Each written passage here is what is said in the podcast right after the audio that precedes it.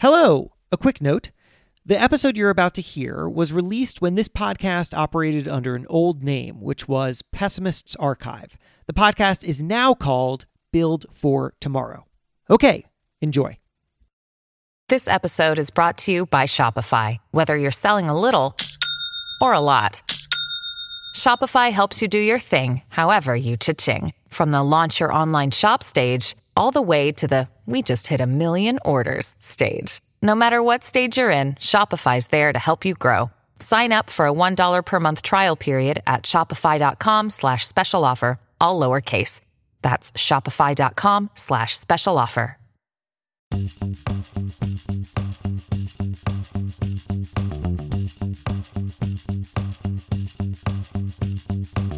This is Pessimists Archive, a history show about why people resist new things. I'm Jason Pfeiffer. Remember 2008? Ah, those were the good old days, back when life was simpler, when things just made more sense, you know? The iPhone 3G was the hot new thing, Tiger Woods was winning championships, and HBO had just ordered a pilot for a show called Game of Thrones. Yes, a very different time, but something new and terrifying was on the horizon. It kept company executives up at night.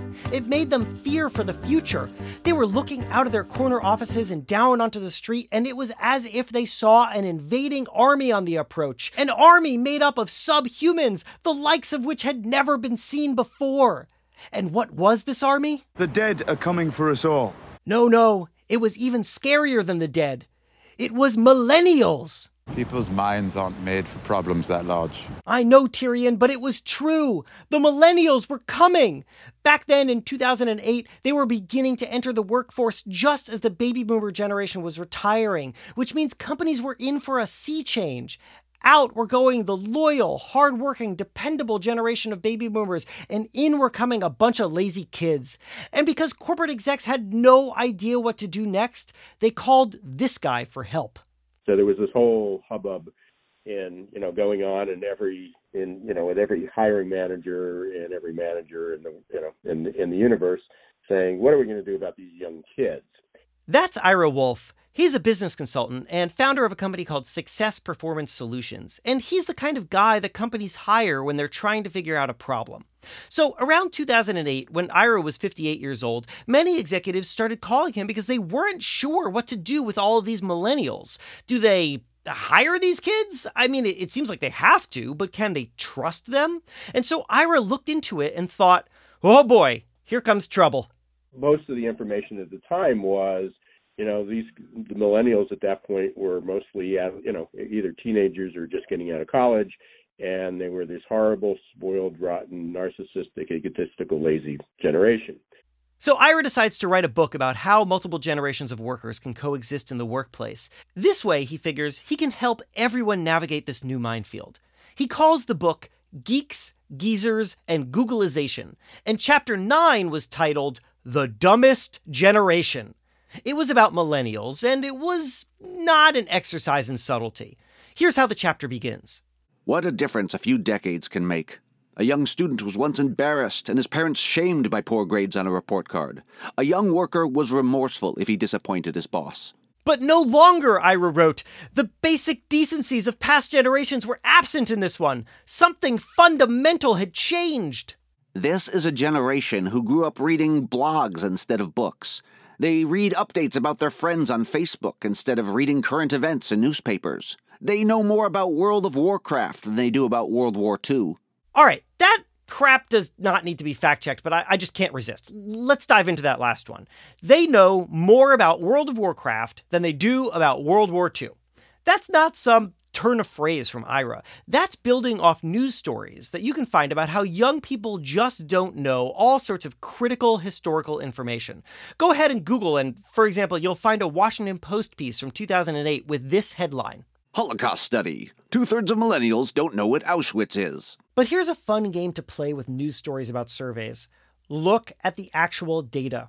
If you do, you'll often discover fascinating little things. In fact, that's what I just did for that Washington Post story. 2/3 of millennials don't know what Auschwitz is. Huh. All right, let's see. So this is a claim based on a survey conducted by an organization called the Conference on Jewish Material Claims Against Germany.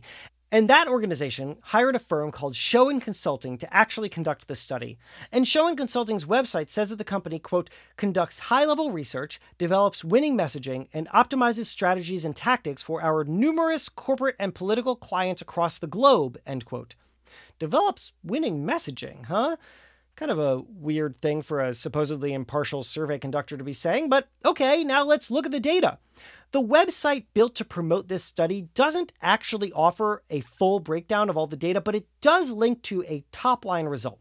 And from this, we learned that the study was done by interviewing 1,350 people. And they asked these people a series of basic questions about the Holocaust. Like, for example, have you ever seen or heard the word Holocaust before? What does the term Holocaust refer to? And then the study reveals people's answers. But the answers are only broken up into two categories. There's answers from all US adults and answers from millennials. So, for example, that first question, have you ever seen or heard the word Holocaust before? Of all US adults, 89% said yes, definitely, and 7% said yes, I think so. And of all millennials, 78% said yes, definitely, and 13% said yes, I think so. And it goes on like that. All US adults versus millennials. Neither group nails all the answers, and the millennial group is usually just a little less informed than the all US adults group. For example, 55% of all US adults could name at least one concentration camp, while slightly fewer millennials could do it at only 51%. Now, dig into the demographic data, and who do we have here? Who's answering all of these questions? The all US adults group contains more white people, more religious people, and more Jews than the group of millennials. And 18% of the all US adults group is over the age of 65, which is to say you've likely got people in that mix who were literally alive during the Holocaust.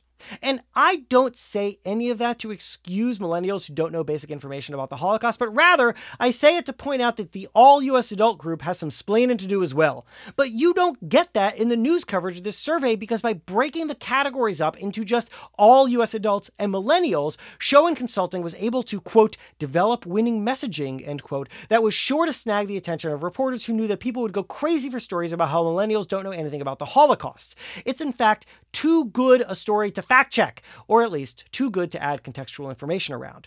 And that is how you get a headline that says, Holocaust study, 2/3 of millennials don't know what Auschwitz is.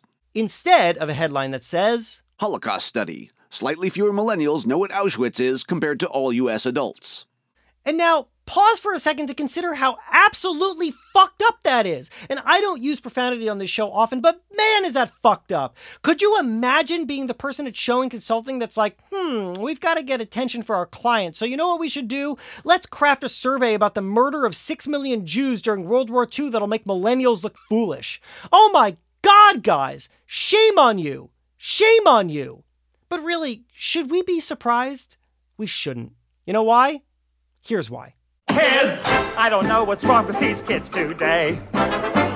This is a refrain as old as time. And I don't just mean as old as Bye Bye Birdie. You can go all the way back to ancient Roman literature to find it. There's certainly recurring themes. This is Richard Saller, a professor of classics and history at Stanford University. One is that young sons tend to be footloose and careless and likely to fall in love with a prostitute. This is in Roman literature. And then the other theme that is recurrent is that the women are becoming more independent and husbands are losing control. So that there's a lot of rhetoric about decline in the family, and this is echoed actually over centuries, not just generations, but over centuries. Centuries indeed! We're stuck in the strangest of cycles in which every generation loves to sound the alarm about the fatal defects of the youth. You are young, you're insulted as lesser than, and then you grow older and hurl the same insults at the people who come next. But people always seem to forget how the story turns out. The next generation is fine, capable, better even. Some of its members will slouch offshore, but others will step up and carry the world forward. I mean, look around.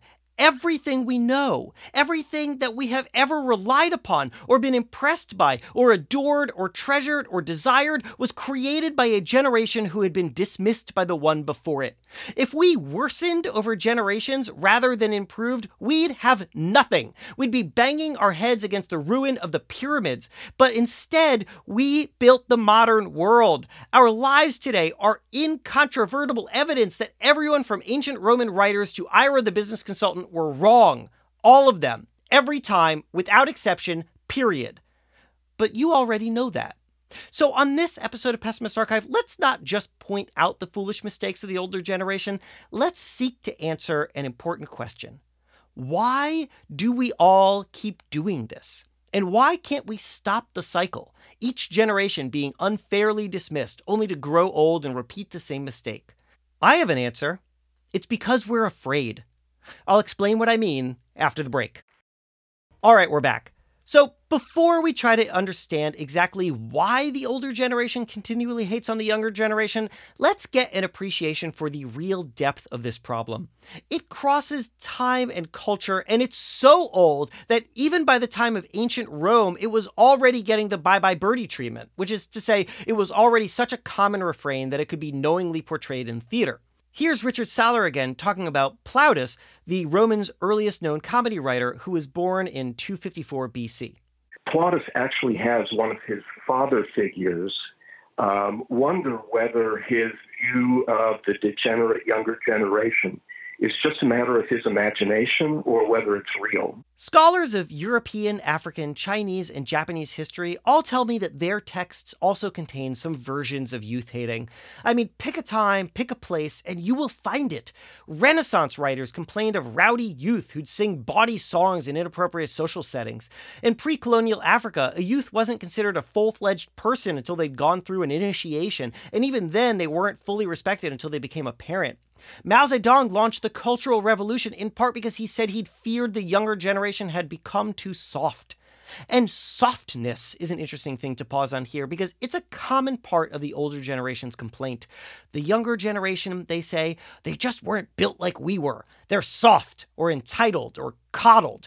And then the older generation points to something that we all have lost as a result of this softness. It's like, you know, something was good, but it will crumble in the next generation's hands because they're too soft. Today, the problem is often work. These coddled kids won't grind it out at the office the way their forebears did. I mean, that's what Ira Wolf's book was about. But for the 14th century Japanese monk Yoshida Kenko, it was about language. Here's what he wrote. The ordinary spoken language has also steadily coarsened. People used to say, raise the carriage shifts or trim the lamp wick. But people today say, raise it or trim it. And for writer Anna A. Rogers, writing in The Atlantic in 1907, it was the institution of marriage that was being damaged by softness. Here's from her essay. The rock upon which most of the flower-bedecked marriage barges go to pieces is the latter-day cult of individualism, the worship of the brazen calf of the self. We started digging around for more examples of youth bashing, and they are everywhere. It is a deluge. If I stuffed everything we found into this episode, it would balloon into like a 16-hour audiobook. So instead, I thought that we should go through some of the examples in a different way, by playing a game with two people who understand what the kids are up to these days. Can you please introduce yourselves? Hi, everybody. I'm Jen Jamula. You want to tell what you do? All right, we'll take that back. Hey, everyone, I'm Jen Jamula, the co-host of Two Girls One Podcast. And I'm Allie Goldberg, and I'm the other girl of the Two Girls One Podcast. And if you want to know what that one podcast is about, we interview people behind different internet communities and phenomena that we find fascinating. So, guys, I have brought you onto Pessimist Archive to play a game I'm calling A Tale of Two Utes. See what I did there? That was good. I get it. Yeah. Yeah. With you. Thank you. And here's how the game works. I'm going to read you 5 quotes of somebody criticizing the youth of their day. These are 5 different people. And you have to guess whether the quote is from modern times and talking about millennials or if it's from the early 1900s and talking about somebody else. So each quote, millennials or 100 years ago, somebody else. That makes sense? Okay. Yeah. Got it. All right. Here it is. First quote. The youth of today are beautiful, pretentious children that thoughtlessly flick away the bothering trifles that generations have built up. They have egotistically and ruthlessly swept any of the conventions of the past ages away and left themselves with no moral standards for guidance. So, is that talking about millennials, or is that 100 years ago talking about somebody else? It's old as fuck. 100 years ago. That's my vote. I was thinking that, but I'm going to say now because you used the word egotistically, and I don't think we were talking about the ego 100 years ago. But that's just interesting. I heard the use of the word trifles and some other things that nobody uses anymore, I think. So I thought that this one would be easy. It is indeed from 100 years ago. It's from 1929. I know it was just had a lot of oldie language to it. So this was from a University of California debate. They were debating whether or not the breakdown of conventions is detrimental to the youth of today, and that is hyphenated today. Mm-hmm. Man, that word used to be hyphenated? It did. Well, I think in some ways. It was just, I don't know, it was the on a new line. I see it. Yeah. Okay. All right. Okay, here is number 2. The best case scenario is you'll have an entire population growing up and going through life and never really finding joy.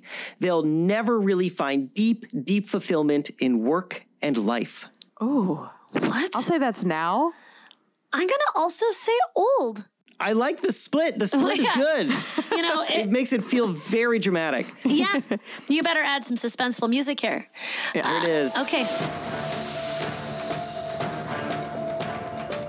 2016. Simon Sinek. Yes. Wow. All right. 2016. We're one for one because now I'm battling Jen. Just to add to what he was saying there, just to fully reveal his position, this is what Simon Sinek said. What this young generation needs to learn is patience, that some things that really, really matter, like love or job fulfillment, joy, love of life, self-confidence, a skill set, any of these things, all of these things take time.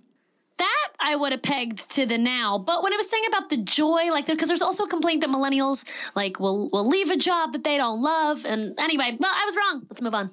All right, here is number 3. Not only do they lack the kind of empathy that allows them to feel concerned for others, but they also have trouble even intellectually understanding others' points of view. Ooh, I'm going to say now. That sounds like a tech-obsessed, digital native millennial thing. Yeah. You were both correct. 2013, Time Magazine. Do you remember the cover? It was the me generation cover. Yeah. But it's always the me generation. You know what I mean? All right, here's number 4.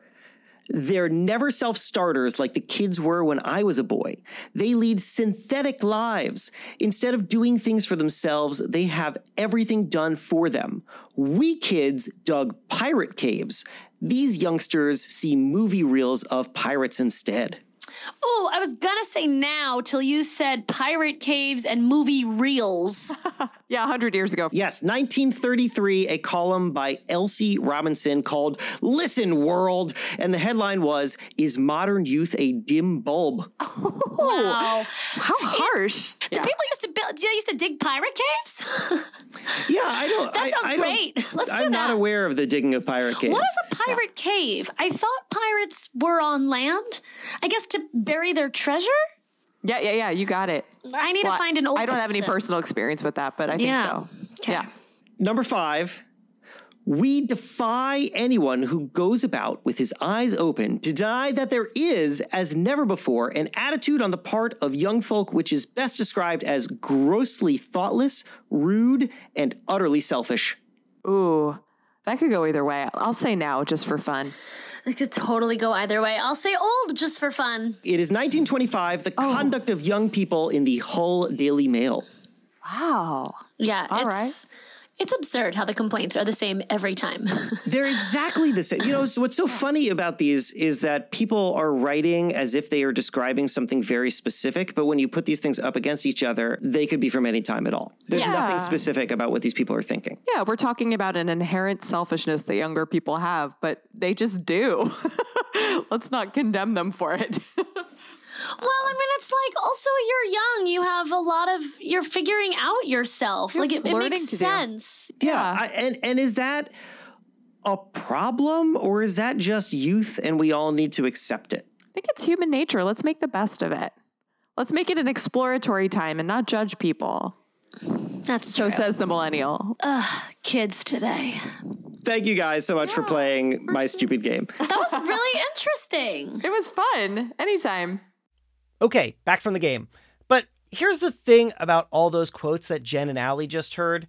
They all came from older people criticizing younger people. That's usually how this works, of course. But it's important to note that young people get into the act too. They're bashing their own generation. For example, there's this 1980 piece that ran in the Washington Monthly called Fear of Success, which paints the youth of the day as so lazy and dispirited that they literally aspire to nothing. These kids of 1980, and here's a direct quote from the piece, quote, "Believe it foolish to gamble for accomplishments when accomplishments will cause more to be expected of them," end quote. The author of this was Greg Easterbrook, and at the time, he was exactly as old as the people he was criticizing. He was taking on his own generation, accusing his fellow 20-somethings of longing for boring and unchallenging jobs and self-sabotaging their romantic relationships and even refusing to vote for fear of believing in change. Greg Easterbrook would go on to have a long and successful career as a journalist and author, and I was curious what he thinks of all this today. You know, now that almost 4 decades have passed since he wrote that piece, and he got to see how his generation actually turned out. Do you think that when, in 1980, when you wrote that and had this view of your generation, that you envisioned your generation coming out of it? Yeah, that wasn't in the piece. If you'd asked me that in 1980, I would have taken a negative view of thinking, oh my God, things are so screwed up. How are we ever going to bounce back from this? And when you ask me that today, I would say, well, my generation has done an approximately average job. And I get the sense that for Greg, a approximately average job is actually a pretty decent compliment. Later in our conversation, he'd even call his generation relatively accomplished. He's happy with how his generation opened up to acceptance of sex and different people and general culture. And now that he looks back, he sees his own responses to his generation as part of a pattern, one in which each generation has super high hopes for itself and then gets disappointed and then comes to accept its own accomplishments. It's a pattern that you can see beginning all over today. I mean, just listen to the self-criticisms from millennials and Gen Zers as they complain that their peers are too entitled or lazy or sensitive or self-obsessed or whatever the case is. And sometimes, like New York Post writer Johnny Olasinski, they even get to go on Fox and Friends and feed themselves whole to Fox News' audience of hungry old people. Yeah, because the title of your piece, I'm a millennial and my generation sucks, it just talks about how the millennials don't get off the couch very often. They don't. It's actually, I wrote another piece for the Post not long ago about millennials being the shut-in generation, and I interviewed several who will spend whole weekends at home very proudly just binge-watching Orange is the New Black. Or doing a Snapchat. Or doing a Snapchat. Oh man, the irony of a bunch of people on TV making their audience feel smug by talking about a different audience of people who sit and watch different TV. God. But anyway, all of this, of course, raises a question. What propels this cycle? Why does each generation go through this self-loathing before coming out on the other side? Greg Easterbrook has a theory because, you know, he grew up hearing a very particular thing about his generation, a thing that the older generation kept telling him. My generation, clearly we hear all the rhetoric about the greatest generation wins World War II, overcomes the Depression. These are great achievements. What have people my age ever done that compares to that? I think you could find that cyclically in history. The young worry that they're not as good as the old. He heard it from his elders. You know, it's like that old public service announcement. Who taught you how to do this stuff? You, all right? I learned it by watching you. You taught it to me, Dad! You did! But, you know, seriously, that actually literally is what's happening. They learned it from watching us. When the older generation criticizes the younger generation, that doesn't fall on deaf ears. I mean, you think young people don't hear that? They hear it. They internalize it. I mean, oh, what monsters we become. We bring a new generation into this world only to convince them of their shortcomings. We send children off into the future telling them that the greatest moments have already passed, telling them that we were better than them, that we'll always have been better than them, and that no matter what they do in this world, no matter how hard they try, they'll never top us. We did it right. We did it perfectly. We watched Fox and Friends instead of Snapchatting our way through Orange is the New Black, so the bar is set in possible impossibly high, kids, and you might as well give up now. So with that, it's finally time that we got to the big question. Why do we do this whole thing? Why do we participate in this terrible cycle, this ceaseless insulting of the next generation? What is possibly the purpose of it all? And now, there are no shortage of theories to answer this question. Just Google around, you'll find a million of them. For example, there's a popular Quora thread headlined, "Why do older generations seem to love criticizing younger generations?" And it looks like it's mostly millennials answering the question, but to get a sense of it, to get a sense of the way that people talk about this, here are a few answers from this thread, word for word. It's because people of the previous generation have the inability to adapt. Tribalism is human nature. We like to organize ourselves into groups, both by joining like people and opposing unlike people. It sucks becoming old. You become less attractive, less physically capable, and to some degree, mental abilities decline. People stop paying attention to you. As a result, people become cranky and defensive and constantly want to relive their glory days by contrasting them with what they see in front of them. We all crave safety, and many people feel safe by building walls of principles. This is good. This is wrong. This is not like this. Because there's nothing better to do. I love that last one. It's like, well, hey, Fox and Friends is over, and the early bird buffet doesn't open for a few hours, so we might as well hate on some millennials.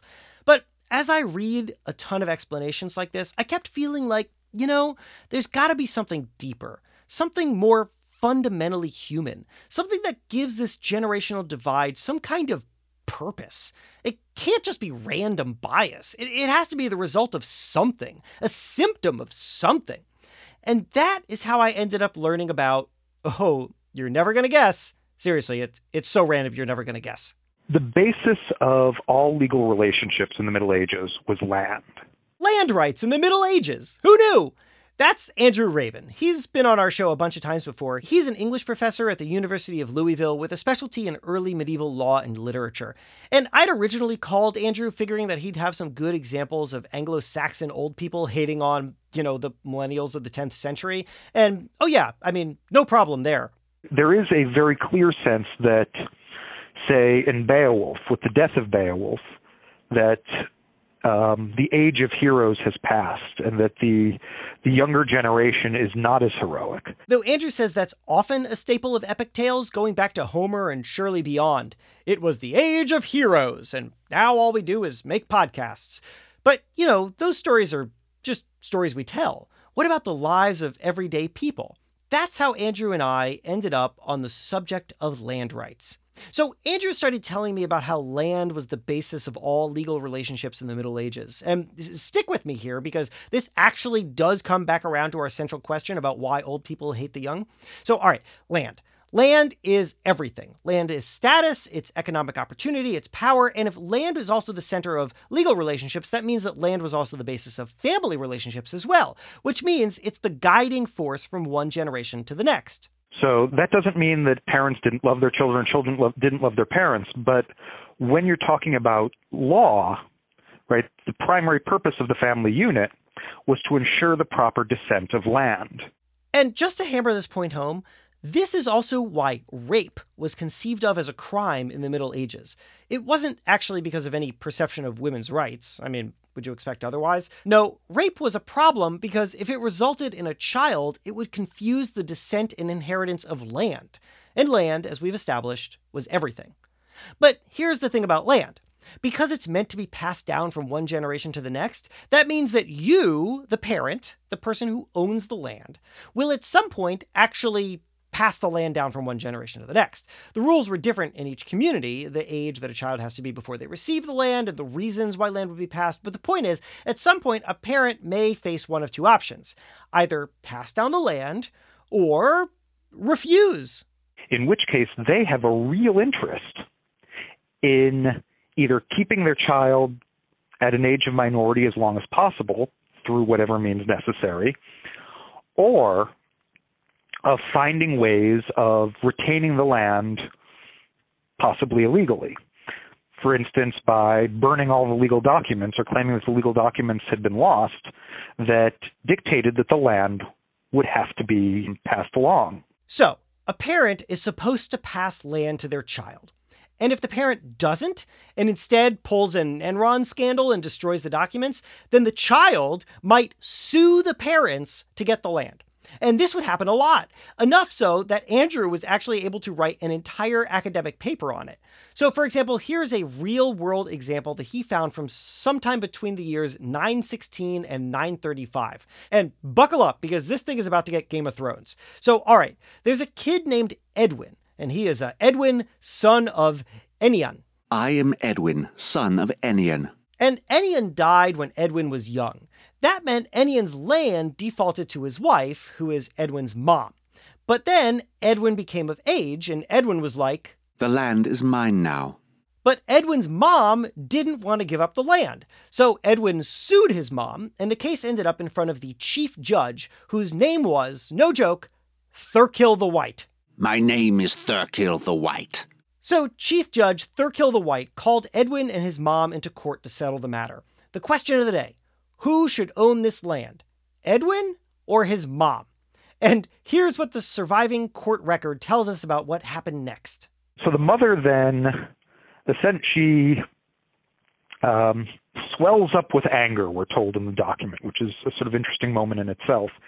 And she rewrites her will on the spot to benefit the wife of the chief judge rather than her own child. Shocking twist! Right there in the court, the mom is like, "Oh, hello, Chief Judge Thurkill the White. I have an idea. This land doesn't belong to my son. It should belong to your lovely wife." And what do you think Thurkill the White has to say about this?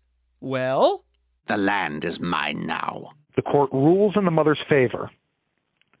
The mother gets to keep the land, but at her death, the land goes to the family of the chief judge. And what happened to Edwin, who now had no land? That part is lost to history. So by now you're surely wondering two things. One, why hasn't someone started a death metal band and named it Thurkill the White? And that's a very good question. Maybe you should do it.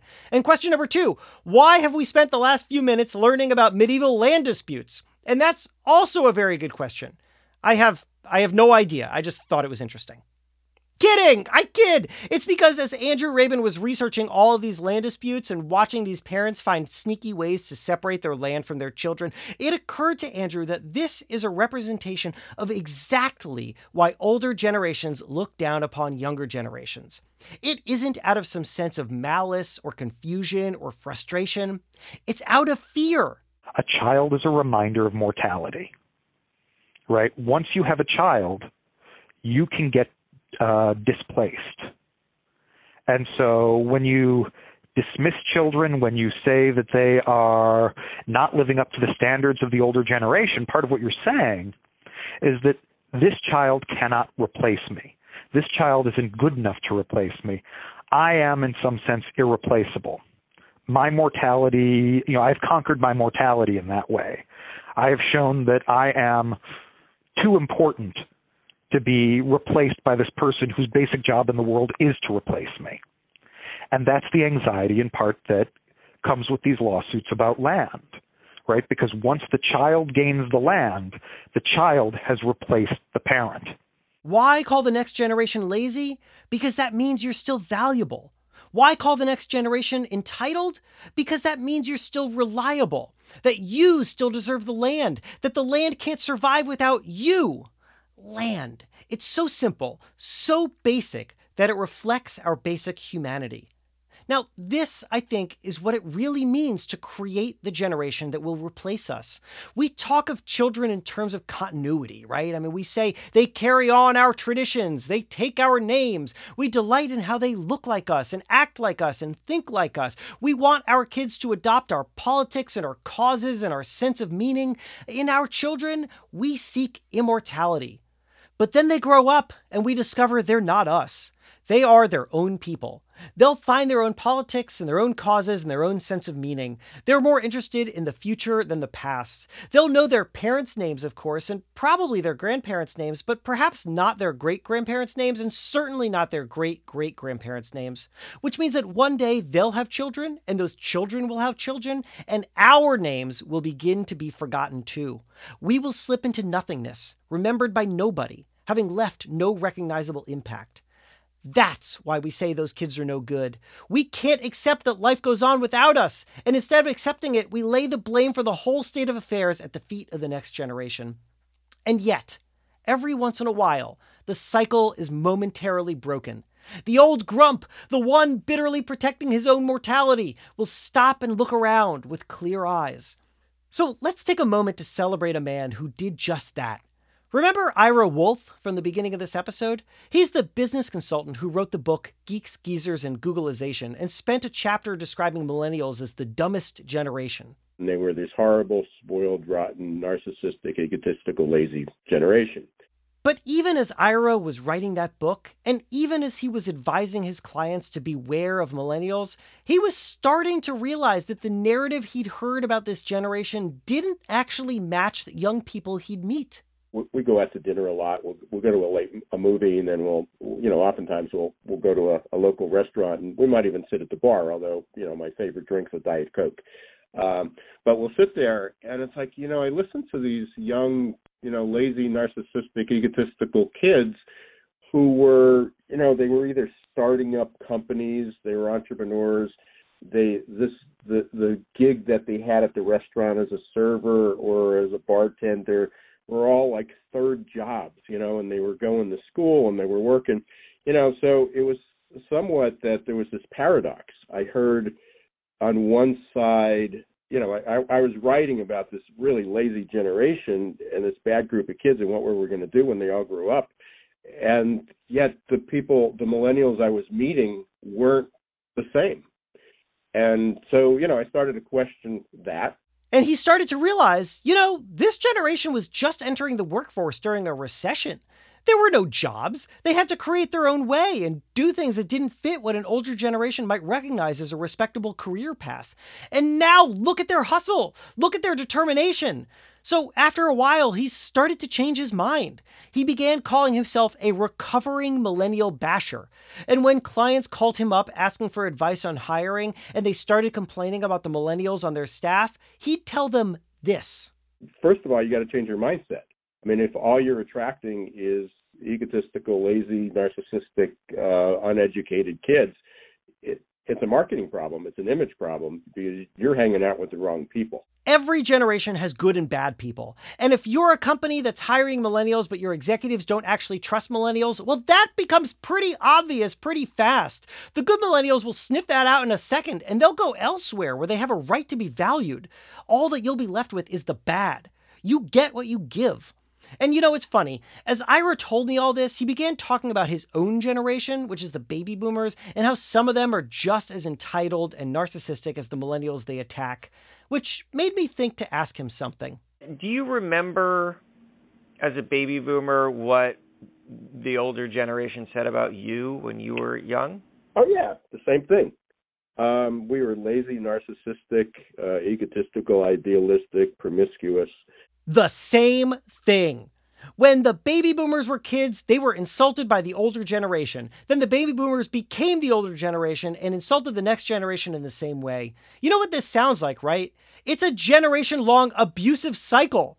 And it's not like this is some new observation. We found a 1928 newspaper column called Random Ramblings, which was written by somebody who just called themselves the Rambler, which I guess, sure, why not? Anyway, it's in the Edwardsville Intelligencer of Illinois, and it was talking about how every day a new expert seemed to have an opinion on the modern youth, saying that they were corrupt or pure, leaving people with no idea what to think.